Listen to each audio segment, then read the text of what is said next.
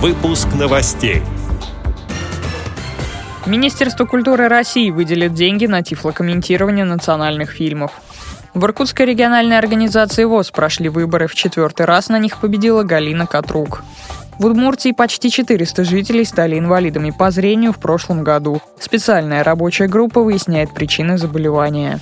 В Хабаровском крае открылась горячая линия по вопросам доступности услуг для людей с инвалидностью. Далее об этом подробнее в студии Дарья Ефремова. Здравствуйте.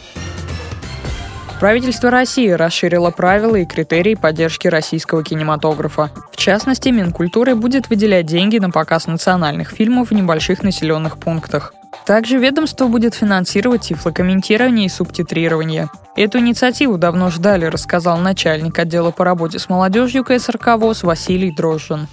Это очень важный шаг. Очень здорово, что теперь национальный продукт э, будет э, с универсальным дизайном, станет доступным для людей с инвалидностью по зрению и слуху. Мы в рамках культурно-спортивного реабилитационного комплекса занимаемся деятельностью по производству только тифлокомментария, субтитрированием мы не занимаемся и ведем эту деятельность уже с 2010 года. На данный момент в нашей коллекции более 25 кинокартин. Надеемся, что данный проект будет развиваться уже в ближайшее время. Я имею в виду производство фильмов при поддержке Министерства культуры. Ну и надеемся, что наш проект тоже будет э, жить и развиваться, и э, одно не будет э, замещать другое. Надеемся, что тифлокомментариев на любой вкус будет только больше.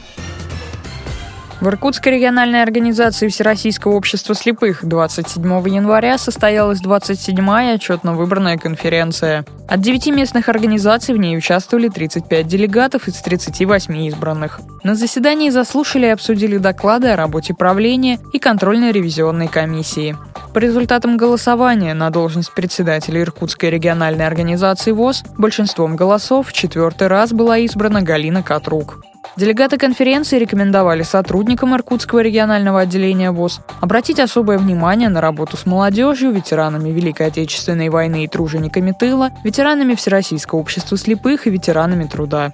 Делегатами на 22-й съезд Всероссийского общества слепых избраны председатель Галина Катрук и помощник председателя Любовь Апанасенко. В Удмуртии почти 400 человек стали инвалидами по зрению в прошлом году. Такую статистику привели врачи медико-санитарной экспертизы региона. Среди инвалидов 200 мужчин трудоспособного возраста. Основной диагноз заболевших – глаукома. Как отметила руководитель Главного бюро медико-санитарной экспертизы региона Екатерина Мухаммед Галеева, причиной сложившейся ситуации должна выявить специальная рабочая группа, созданная при региональном правительстве.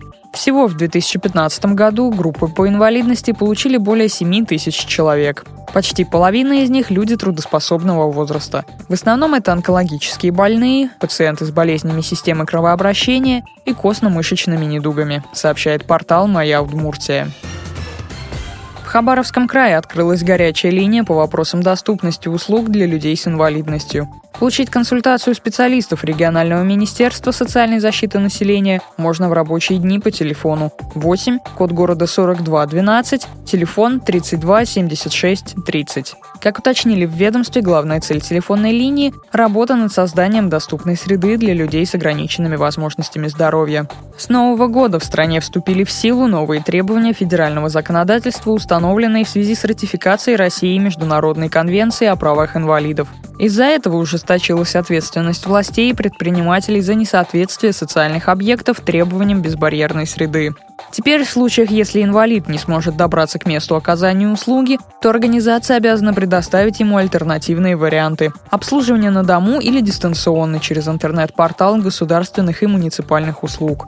К тем, кто проигнорирует эти требования, будут применяться жесткие меры. Согласно федеральному закону номер 181 и Кодексу об административных правонарушениях для юридических лиц предусмотрены штрафы в размере от 20 до 30 тысяч рублей, говорится на официальном сайте правительства Хабаровского края.